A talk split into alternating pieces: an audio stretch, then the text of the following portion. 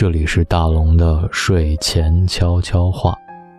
仪式感，到底什么是仪式感？今天想跟各位分享的这篇文章来自作者星星路的《你的仪式感可以更高级》。那么在你们心里，仪式感到底是什么呢？我们今天晚上先从同事小沈的故事开始。同事小沈最近有些愁眉不展，因为下个星期就是女友西西的生日了。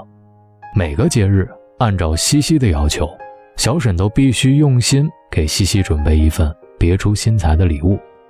作为一个纯种的理工科直男，除了玫瑰、口红、包包这老三样之外，他实在想不到有什么新颖的点子了。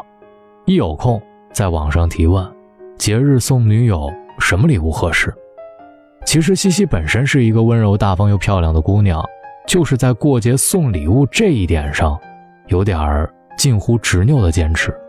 一旦小沈忘了节日、纪念日，或者送的礼物不够用心，西西就会用一双。含嗔带怨的美目盯着小沈说：“生活一定要有仪式感，人生的每一个节日都值得被认真纪念。”小沈被看得有些心虚，仿佛自己做下了一件十恶不赦的错事儿，扰乱了西西计划完美的生活秩序。可是，一年中林林总总的洋节、中国节加起来并不算少，还有两人之间各种各样的纪念日。工作任务繁重的小沈。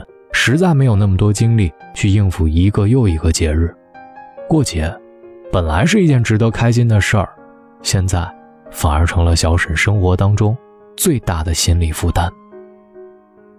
生活必须要有仪式感，这句话本身没有什么错，错就错在西西对仪式感的理解有些狭隘了。在现代商业社会，各种网络信息的狂轰滥炸之下。要实现平凡生活当中的仪式感，仿佛只剩下过节送礼物、吃大餐这一条路可走。无论是情人节还是新年元旦，最后都上演成了商家的节日、购物的狂欢。然而，这样的做法离真正的仪式感还有很远的距离，充其量只能说是一种低劣的模仿罢了。你的仪式感完全可以更高级，仪式感。并不一定要通过节日送礼物、吃大餐来体现，比如每天认真准备一顿早餐，也是生活当中的仪式感。仪式感的神奇之处在于，它并不一定非要是节日，任何时刻都可以被施以魔法，从而变得庄重起来。英国作家雷丘·乔伊斯在小说《一个人的朝圣》里讲了这样一个故事：六十五岁的退休职员哈罗德。为了鼓励遭遇癌症折磨的老同事奎尼，从他所住的哈姆斯南部一直走到了位于英国东北的贝里克郡。哈罗德让奎尼一定要活着，等他的到来。八十七天，六百二十七英里，哈罗德徒步穿越了整个英格兰。在英格兰风景如画的广袤土地上，哈罗德在坚定不移地向着目标前进。他在清晨的薄路上行走，随着山势变得柔软，眼前出现了一大片柔和的青绿。他穿过广阔的萨默塞特湿地，看过银光一般闪烁的水流。他走过巍峨的格拉斯顿伯里突岩和广阔雄伟的门迪普山。哈罗德终于完成了自己的目标，走到了奎尼所在的疗养院。哈罗德不仅见到了奎尼，更重要的是。他在这个行走的过程当中，遇到了不同的人，听着他们的故事，同时回忆梳理自己平凡却并不幸福的一生，最终完成了一场伟大的自我救赎。儿子的自杀，妻子的疏远，对老友的愧疚，这二十年来，无时无刻不在折磨着这位老人。这时，一场横跨英格兰的徒步，改变了他的心态。和人生，哈罗德这八十七天的徒步行走，又何尝不是一场仪式感呢？哈罗德借用这场仪式，从眼下令人窒息的沉闷生活当中跳脱出来，站在另外一个更高的角度，重新审视人生，正面自己的痛苦和曾经的过失，最终与生活达成了和解。高级的仪式感可以帮助我们暂时脱离平庸琐碎的日常，以更加澄明的头脑、开阔的心胸来看待生活。无论是自身还是对人生，都可以收获更加深刻的理解和认知。这种仪式与节日无关，与外界的热闹无关，却能于无声处悄然改变你的内心世界，让你从思想上收获意想不到的惊喜。而这，才是最珍贵的礼物。仪式感的存在，是为了鼓励我们更加坚定、更加有力的前行。仪式感的表现方式其实是很丰富多样的。我们小区里的张叔叔和李阿姨夫妇已经年近六旬。五年前，一场高血压导致的中风使李阿姨的右边手脚再也不能灵活自如地行动。五年间，每个清晨和傍晚，张叔叔都会带着拄着拐杖的李阿姨去公园散步做康复训练。迎着朝阳，送走晚风，他们日复一日的坚持。就是他们对于生活、对于婚姻的仪式感的诠释。盐城师范学院的逻辑学老师何海琴，从教三十五年之后将正式退休。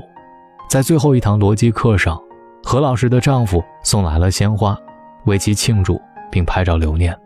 下课之后，夫妇二人相伴骑着自行车回家。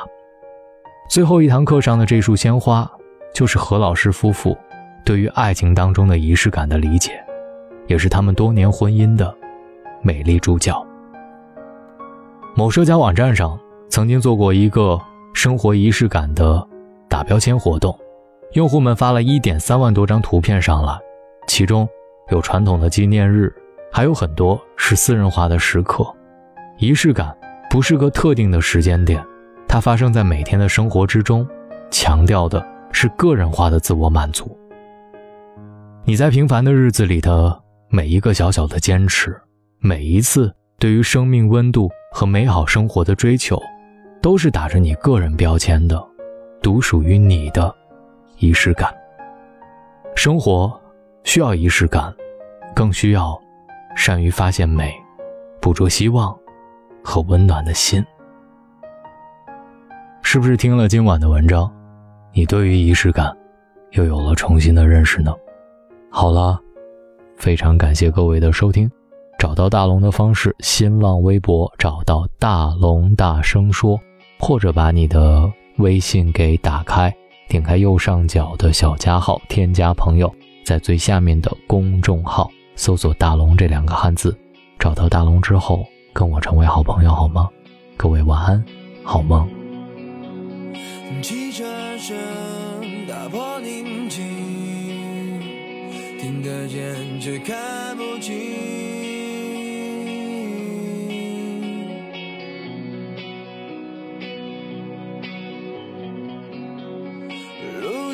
着，我的身影是最短的距离，